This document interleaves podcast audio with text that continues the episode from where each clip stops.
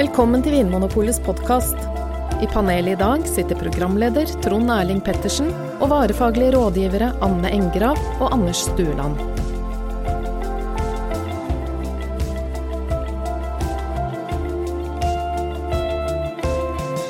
Hallo og hjertelig velkommen til Vinmonopolets podkast. Eh, og Anne, i dag har vi ikke med oss Anders, som vi vanligvis har, men vi har med en internasjonal gjest. Ja. For i dag skal vi snakke om vinfeil, hva som kan gå feil i ei vinflaske. Eh, og da har vi med oss en eh, gjest som er fra New Zealand. Han er master of wine og en ekspert på vinfeil. Så i dag skal vi grille han. ja. Uh, litt sånn i ærefrykt. Så bra. Uh, we're honored to have you here, Sam Harrop, Master Wine. Um, and uh, as I uh, mentioned in Norwegian, you're um, an expert in wine faults. Uh, could you just, for our listeners, start by um, telling us uh, how common are wine faults, really? Well, it's a privilege to be here. Thank you very much. Uh, wine faults are a bigger issue than than most people realize. Uh, When I say most people, I'm not just talking about consumers. I'm talking about professionals. Uh, it's uh, I'd say on average, my you know my best guess from 20 years of studying faults. Um, I've always had a, a great passion, believe it or not, for faults. Not because I'm um, a Calvinist and I wear a hair vest. It's because through faults, I think um, the wine industry uh, needs to improve its game. Uh, It has improved its game greatly, and but but it's interesting because. Um, faults can also bring personality. More on that later. But o- on average, I think to answer your question, I'd say about six percent of all wines that um, uh, hit the shelf are faulty in some capacity. Um, Whether your consumers see them as being faulty is another thing, Yeah. because obviously education is very important in that equation. Yeah, and that's what we're uh, trying to do here today. But if if we imagine, uh, Anna, uh, the billions of wine bottles made in the world and sold in the world throughout uh, a year, six six percent of them, that's quite a big number. That's millions and millions of, of wine well, bottles. Well, it's actually billions. billions, yeah. because I mean the the latest, well, the numbers I've read are 36 billion bottles are consumed every year, Yeah, which means six percent is around 2.2 billion yeah. faulty That- wines consumed. Whether they're consumed or not is a, the big question. Maybe Yeah. some of them go down the sink, but But uh, on some level, there is something wrong with uh, two billion bottles of wine Yeah. in the world every year. What what market, what what product, I should say, what industry um, accepts that level of fault? Uh, I can't think of any. It's unacceptable. But but equally, we've got to put it into perspective. Wine is a hugely subjective category. Uh, as I said already, that certain faults can actually, at the right levels, can add complexity, personality, charm to a wine. Uh, to me, they might be charm. To you, they may be a fault and undrinkable. So wine is subjective. We can't lose sight of that, and that's perhaps one of the reasons the percentage is uh, higher than in other industries and so forth. We can't get too scared about it, but there is a lot of work that um, winemakers and retailers can do to reduce faults. There's Yeah. no question, and there's a lot of work that's been going on. But how do you how do you define faulty wines? You you see it through in analysis, or do you is it a sensory perception?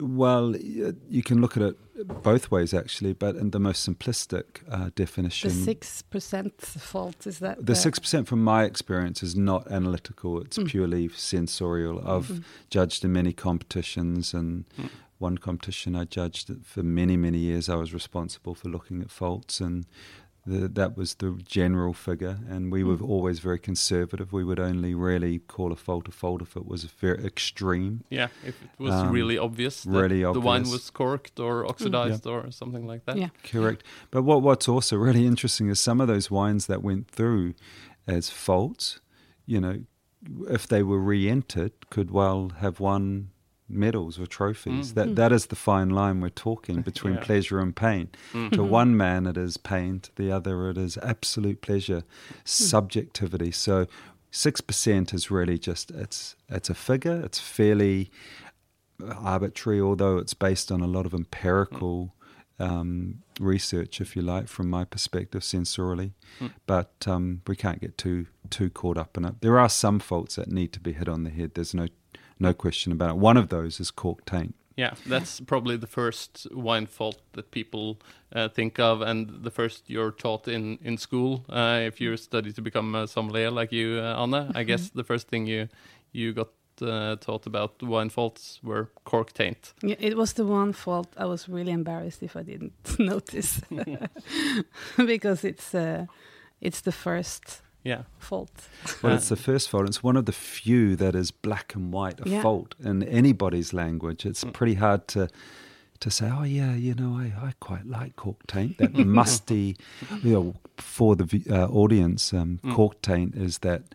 Who those who don't know is that um, musty character. that If you wet, if cardboard is wet, and Yeah. then you you come back to it after a few hours, you smell that cardboard. Mm. It's it's that musty, dank character, and it's it's pretty ugly not I've never encountered someone who enjoys that character. So it's No. black and white. It's a fault. yeah, Mm. but it sort of takes over the whole wine as well. In, in at least in some concentration, that uh, uh, the whole wine smells of damp cellar or wet cardboard instead of fruit. It just puts all the fruit uh, away in the wine, so to Mm. speak. Depends on the Um, concentration, yeah, I of think. course. You know, and certain people have different thresholds to these Mm. compounds. So Yeah. f- I might um, have a, a higher threshold than you. So Yeah. uh, you might perceive a particular cork taint issue as being dramatic and Mm. destroying all of the fruit, and you can't smell anything else. But for me, it might be a little Mm. less apparent and therefore less offensive, but it's still a fault.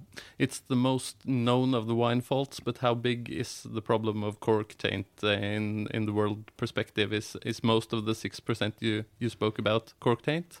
Uh, I would say about well, it's hard to it's actually really hard to say what percentage of that six percent because that's based on competition analysis. It's not a real market. Mm. It's uh, there'll be accuracy there, but Mm. No, I think that, that roughly, it- roughly is it- speaking, fifty percent of all of the wines in the world Yeah. are bottled with natural closures. Mm. So if you take a very conservative figure of 3%, which Mm. is what I've observed, 3% of all wines sealed with natural closures have um, levels that are quite apparent. I haven't analysed these wines for TCA, but one would assume that it's above 5 nanograms, which is a fairly average figure for most of the population, I, I, I believe. Mm. So 3% of 50% of the 36 billion bottles of wine that are bought and consumed every year is quite substantial. It's about 500 million bottles Mm. of wine with an indisputable Yeah. f- uh, fault.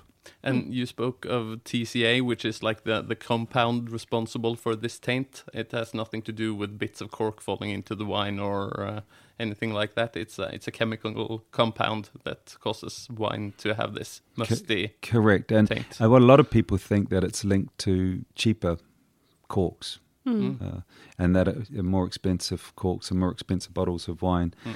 uh, have a lower chance of having Mm. cork taint. Not the case. That- that's not, there's there's not no true correlation. You, th- No. There's no indication that it's Mm. quality specific. I actually talked to a winemaker who said it was a very well-known winemaker in Burgundy, and he had all his corks. He put them in a, before he decided to to buy the corks. He put them in. he soaked them in water, and they had blind tastings of the water. Ah, the Is that just uh, That's correct. That's what thorough people, uh, wineries do. Yeah. They they analyze every batch Mm. because cork taint issues tend have tended in the past to come in batches, mm, and um, so one of the reasons in New Zealand and, and Australia, who are pioneers um, in moving as producing countries, moving away from cork taint, one of the reasons they did move away from cork, I should say, towards screw cap, was primarily because they did these tests religiously and Mm. found too often mm, that many of the batches were corked. Um, you know, cork also has another issue uh, beyond cork taint, and that's oxidation. yeah. mm. Cork is a beautiful, beautiful um, product, if you like. It can It's expand natural. into the bottleneck. Yeah. It's nat- a natural product. It's natural, it's wonderful, it's beautiful, it's gr- nothing better than um, pulling a. Well, actually, I'm sounding awfully anarchy, aren't I? But there are a few things better than pulling a cork out of a bottle. One I can think of a few, drinking the wine that's in there, as long as it's not corked. and a couple of other things unrelated to wine. Quite possibly. no comment. Um, but the the, the oxidation is is an issue with this this closure uh, Mhm. because every Which is cork is basically air getting into the wine. yeah correct. So oxygen uh, comes into the into the wine. uh, Can be in the wine before the wine is sealed, to be honest. But uh, if the cork is uh, um, slightly uh, too elastic or not a good enough seal, the the um, porosity of the cork is is not great. Uh, then oxygen can get in, and and the the oxygen then reacts with ions and iron metal and um, phenolics in that solution, and one can then see the the oxidation of phenolics and flavors, uh, which can rapidly degrade the wine, take from the fruit, dry the wine out, introduce a compound. We're getting very technical here Yeah. called acetaldehyde, which has the smell of almost um, overripe apples, ro- Okay. rotting apples. Yeah, like uh, almost when you take a bite of an apple and you just uh, put it aside and you let it go brown in the edges, Yes. then you can smell this. Not up here in Norway in winter because it's too cold for the Yeah. oxidized. There's a reaction that the oxidative reactions are accelerated with temperature rises. So when wines, uh, for example, another fault, which is a potential issue for all retailers, is uh, that of faults um, caused through uh, shipping wine. Um, in containers that are not temperature controlled, where the container may well have been exposed to excessive heat, catalyzing reactions, not just oxidative reactions, reductive reactions as well, and creating certain compounds that the winemaker never intended to expose. Hmm. Um, but th- this this is the very nature. It's a natural product. Wine is a natural product. This is one of the reasons we love it, hmm. Hmm. and and we're so accepting of it. And I should have said that earlier, you know. And Yeah. the subjectivity is linked to that as well. I know when I first started working at Marks and Spencer back in 1997 as a young guy, and be looking after some of the faults and so forth. One of my colleagues said, "Oh, the French, they they actually like to to see a little bit of insect life in their wines." You know, when we were questioning faults, you know, foreign body matter and in certain wines, and you know, and and oh, they were joking, but they raise a good point. You know, it's natural, and actually, we should celebrate. What's natural in life? We've- Too often we celebrate synthetics, Mm, you yeah. know, and, and I think it's good. But by the way, when I say natural, I'm not referring to natural wine No, okay. which is another category, and I think it's an interesting category. But it's the fault. And my my um, impression is that the percentage of faults um, in, in natural wine are, are much higher than in conventional wine, mainstream wine. Many of the wine's stylistic qualities are built on what we know as these faulty compounds. And what kind of aromas can I smell uh, in uh, in the natural wine that you would consider faults? Okay, so acetaldehyde I've already mentioned is a classic. You know that Apley character. They don't like to use sulfur dioxide, which is an antioxidant and an antimicrobial. So for various reasons that they don't like sulfur, so the wines tend to get a little oxidized. They don't last very long in that fresh primary state. So the acetaldehyde's a classic. Uh, The volatile acidity, that is, which is a measure of ac- primarily acetic acid, which is that compound in in uh, vinegar. Okay, You so know. it actually smells a bit like vinegar from It. Mm. actually smells a bit like vinegar.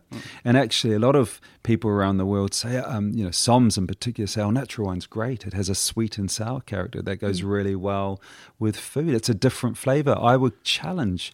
Vinegar doesn't go very well with food, to be quite honest. Uh, sorry, Fish and chips. um, fish and chips, maybe, yeah. But it, it's something that you use sparingly, and and um, but anyway, the the what I'm trying to say is that um, natural wine is is a great. Um, is, is really good for the wine segment. It's it's bringing new flavors, different flavors, bringing new customers, but drink it with caution because many of the wines can be excessively oxidized. They can be excessively savory from rogue yeast like Brettanomyces that introduce band aid characters. Uh, um, earthy farmyard characters, they can be excessively uh, acetic from acetic acid bacteria because a lot of these producers want to keep it natural so they don't filter. The wines are inherently unstable. So when you buy natural wine, be be aware that it's an ideology. It's not a place. It's not a wine of terroir. It doesn't have a site expression. It's a wine of style. It's an ideological wine. Yeah, But- and and if you're not careful, the wine may smell of vinegar and uh, horse manure and farmyard and band aids. Band aids, garlic, onion from sulfides. We talked about oxidation and acetaldehyde and volatile acidity, compounds linked to oxidation. Well, um, the other one is reduction, which is the absence of oxygen, reactions that are occurring in that state. And a lot of those compounds are sulfidic in nature, volatile sulfur compounds. So these characters can ex- uh, express rotten eggs, which comes from H2S. Yeah. Uh, these uh, you don't often see that in bottled wines because more often than not, H2S, which is the building block for a lot of these um, sulfides, complex quite quickly into characters. Uh, methyl mercaptans, for example, that show cabbage characters, and ethyl uh, mercaptans, which show rubber show rubbery characters, and, and garlic and onion, and, and and when they're extreme, they can be really quite dominating. And, and some people like, I mean, I love onions personally, and I, I love garlics, you know. Yeah. Uh, but it's the the not rule. necessarily as a, an aroma in your red wine. Or what May, I mean, each to their own. Everyone has different preferences, Mm. and that's once again the beauty of, of wine. That, um, you know, it's a subjective thing. I, I I make my own wines, and I in some cases I look to a little bit of cabbage note and background, ever so slight from sulfides, has been a an interesting seasoning Mm. element. It's uh, it can provide another layer of complexity. There's this wonderful Japanese concept which I've I've learned to um, uh, to use quite a bit and and and, us, and and use in the context of wine, and it's called wabi sabi, which in a sense means perfection through imperfection. And there's the concept of perfection is fundamentally flawed because it lacks dimension, it lacks uh, interest, uh, personality. I mean, there's a human beings love a little bit of asymmet- a- asymmetrical mm-hmm. quality. There's this wonderful quote that human beings strive for control, but their natural tendency is towards chaos. You know, we we are drawn to to complexities. You know, we we want to keep things simple, but we're drawn to complexities, and it's the same aesthetically. Mm. A little bit of asymmetry teases us. Mm. It's and it Yeah. creates more an intellectual stimulation around the wine itself, mm. and potentially in the in with the right consumer, a knowledgeable consumer with the mm. right context, can heighten mm. the the wine quality at the right levels. So, would you say the the best wine in the world for you, subjectively, is it flawless? I guess you just answered you answered it.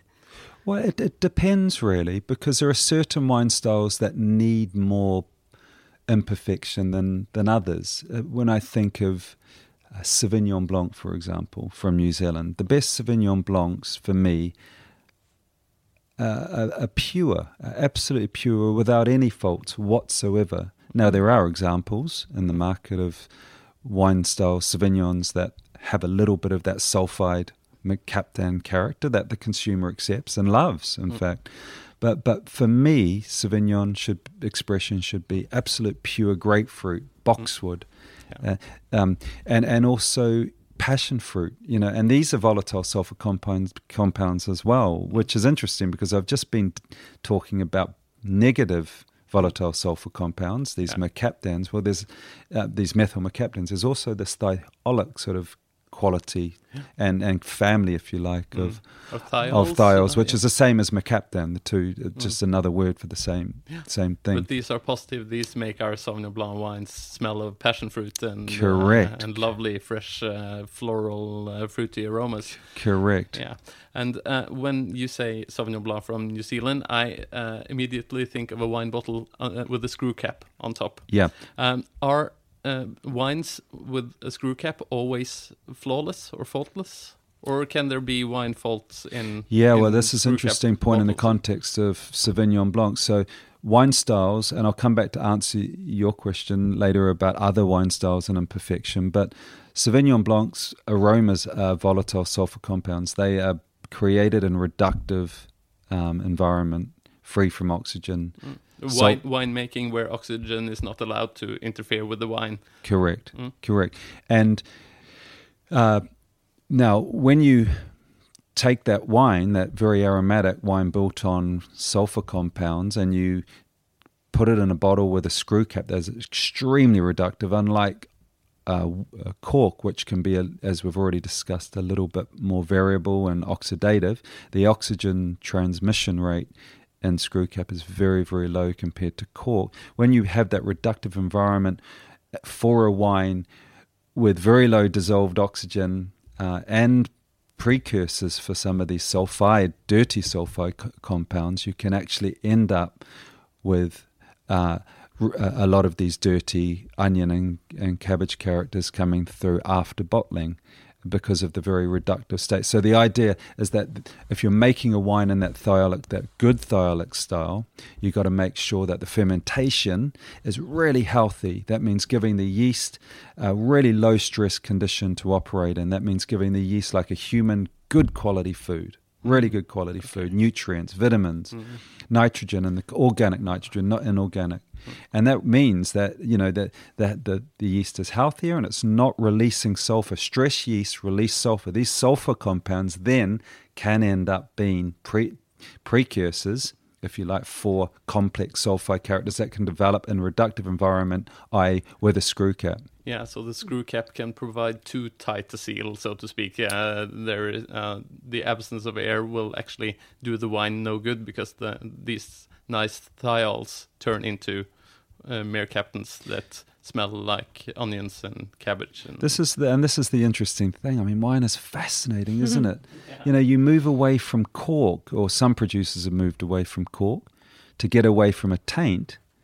That's only bottle related, right? I mean, not every wine you bottle with cork is corked, as I've said already. I mean, maybe it's three percent, maybe it's five percent. I mean, there is a percentage that, are, but it's by bottle. It's not by batch. Yeah, but so you, it's not the whole batch of wine from the producer. It's single bottles. Correct. It's mm, bottle by okay. bottle, and it and it's so it's random in that respect. But with so you're moving away from that to screw cap, and potentially, oh, I'd hardly say you're going out of the frying pan into the fire, but you move away mm-hmm. from one problem and you encounter another. Mm. That over time, with the winemaking, the, the winemakers have learnt to manage better. And New Zealand and Australia, who are the leaders in terms of winemakers with this particular screw cap, have pretty much managed it extremely well. It's taken time, but we don't see anywhere near the number of Mercaptans, dirty Mercaptans coming through in those aromatic white wine styles as we did say 10 15 years ago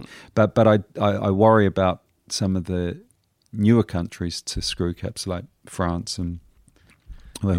so they, they, they need to, and they should come visit you in New Zealand to, to learn probably yeah absolutely but give me a bit of a heads up because I'm I'm often traveling and not there they can email me but uh, there's never any TCA in the screw cap wine. No, there isn't. But it's interesting. You do see, and I've seen wines that are sealed with screw cap that show characteristics of TCA. Mm. Of Very cork, cork taint. Cork taint. Yeah. Sorry, yeah, this musty. Mm. Um, damp, dank sort of but character. Where does that come from? There's no natural cork in the bottle. There's so all there's all from? sorts of sources. Uh, sources there potentially the um, barrels can be tainted.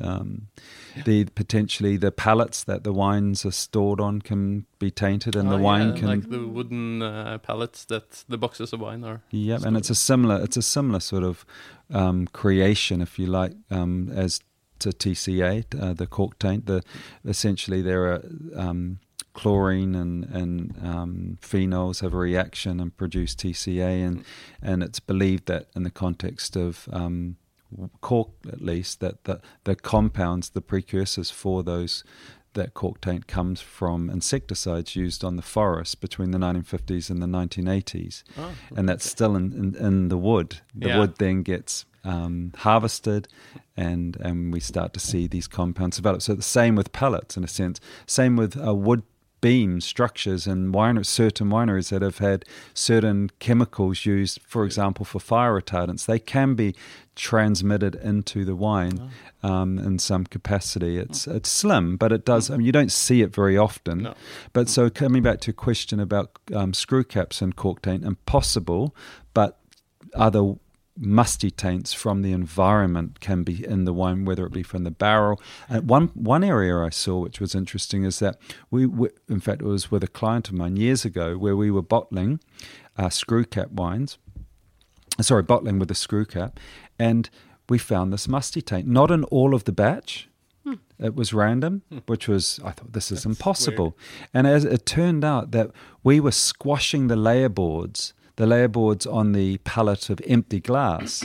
the layer boards are cardboard or some kind of um, paper, recycled paper. Now, as they were squashed just by the bottling line, the dust the particles would go up into air. And when the bottling line would stop for whatever reason, operators decided to stop, maybe it was for lunch or whatever, um, the dust would fall into the bottle and cause a cork taint. uh, a, a cork taint type character, not cork taint, a musty taint. How some people choose to uh, make wine for a living with so much that can go wrong is actually beyond me. Anna, how are you feeling when you when you hear this? You, uh, as a as a winemaker just starting. I get nervous. Uh, um, and Sam, uh, hearing you speak a while ago about uh, about the different wine faults, uh, you also mentioned some aromas that can be in wine that, uh, at least I think, are sometimes positive aromas, like uh, gunflint, like pepper, cloves, some kind of spices uh, that. In in some ways, um, add some sort of complexity to a wine. When does when the, do these aromas stop being uh, complexity and start becoming faults and and where do they come from can you tell us a bit about that Yeah, I can, and and it's um, it's very personal though. It's it's we come back to subjectivity. You know, I might love the smell of of farmyards because of whatever my background or my my dream of moving to the countryside or whatever. It's an emotive sort of response. Others may find the whole thing rather unsterile and horrible. So there's that sort of uh, personal preference aspect. So some people may just at any level not like these these other flavors. Um, others may love it. The other thing too is that everyone has a different threshold, as I think I've already said, to these characters. So at a certain level, it may be just too apparent to me, but it might just be perfect for you because your threshold's a little higher. Yeah, There, it's true. There are certain compounds that actually are more appealing to the general masses in, in terms of fine wines, and we're talking fine wines now, that one of them is the gunflint character. Uh, the smell of, of flint, of a sort of slightly... like when you strike two stones uh, flint stones together to create uh, a fire Yeah, Yeah. correct. That smell of, of what, I mean, minerality is a very controversial term in the world of wine, but a lot of people link that character to the minerality. Um, it's, I guess, because it smells of the earth, you know, it, and minerals don't actually have a aroma. So it's kind of, for me, minerality is a, is more of a metaphor than anything. Uh, but- But we, you know, we have our own lexicon in the world of wine. I mean, we're cork dorks, right? I Mm, mean, yeah. we, we, you know, my wife is not really into wine No. so much. She drinks it, but she just is always chuckling behind her hand at some of the words I, I come up with to describe wines. And, you know, whatever, each to their own. But um, I think for me at least, metaphors are really important in Mm. terms of adding a, a, a, an emotive and colourful and imagery to the wine to to help me imagine the process, imagine the vineyard, imagine the the grapes when they're on the vine, and you know, I think too many people just drink wine. Hmm. They don't think about wine. I want to be. I created this wonderful term. Mhm. Uh, I wrote an article on my website, actually, a little article, and it's called Winefulness, not mindfulness. Oh, You yeah. know, too few people are um, are not mindful. They're not mindful when they Oh, drink Nice. Yeah. wine. We have Yeah. to adopt that. I think so. I mean, at the end of the day, wine, too much wine is it does not. It's not good for your health, right? I mean, we all know that. You're put ingesting essentially. I hate to say it, but you're ingesting a a poison of sorts, a toxin. Mm.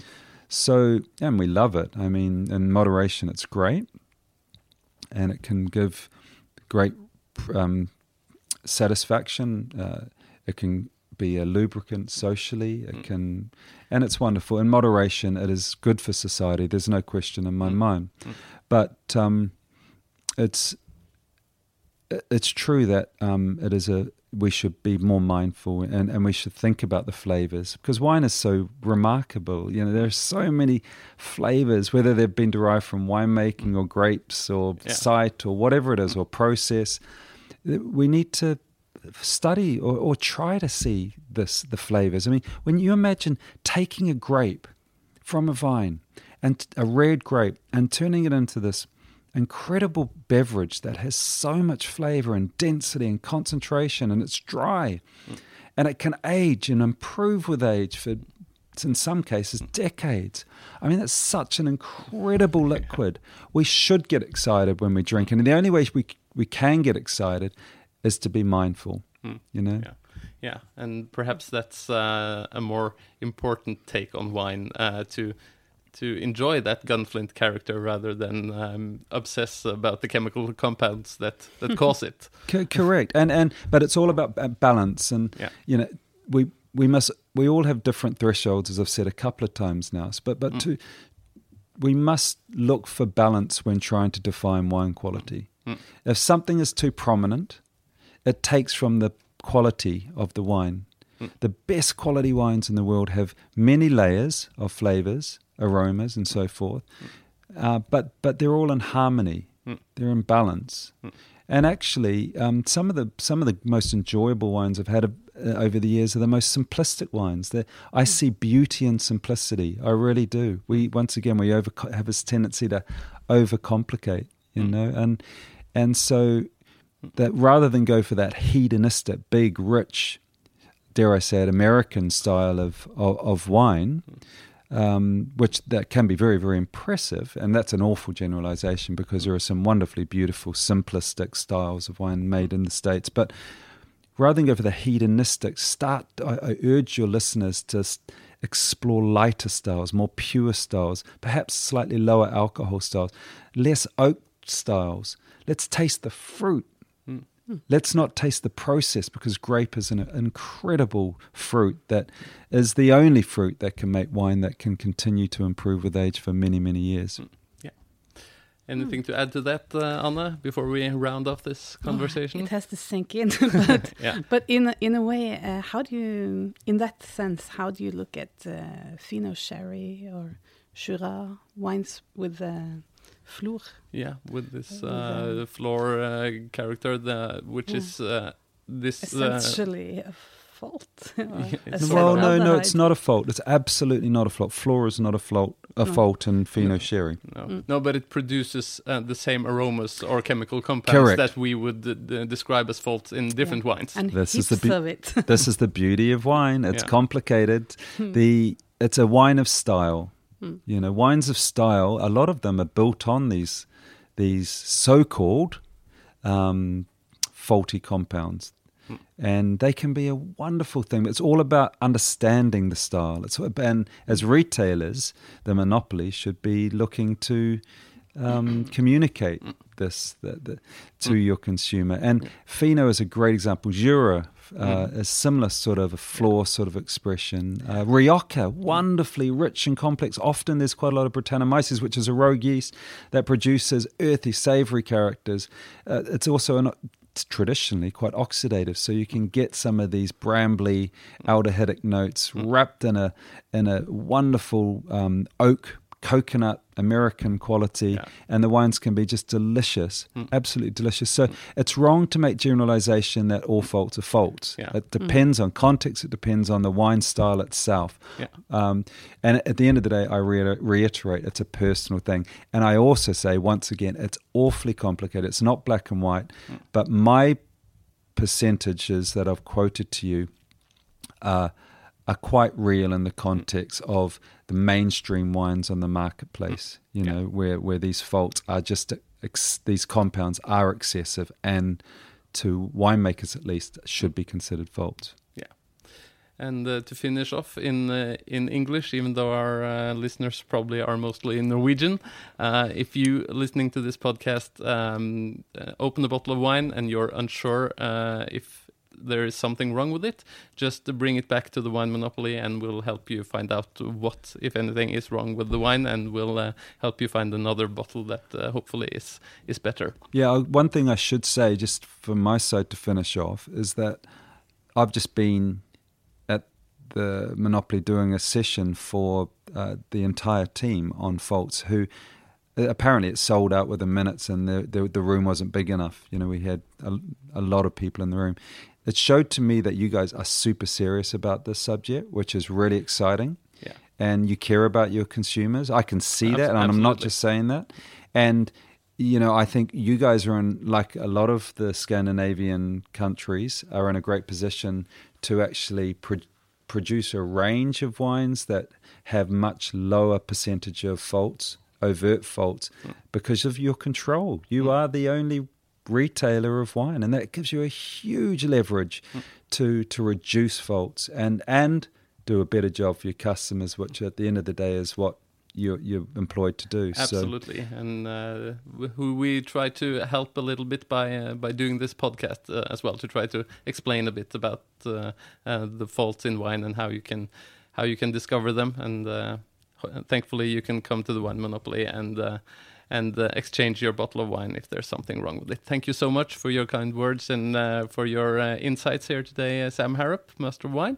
And thank you, Anna, and good luck with your uh, upcoming uh, fermentation and the ele- elevage of your uh, your white wine. Let's hope it doesn't turn into vinegar. Thank you very much for having me. It's been a pleasure. thank you so much. Takk for at du hører på Vinmonopolets podkast. Har du forslag til et tema i podkasten? Send mail til podkast at vinmonopolet.no. I tillegg svarer kundesenteret deg på e-post, chat og telefon.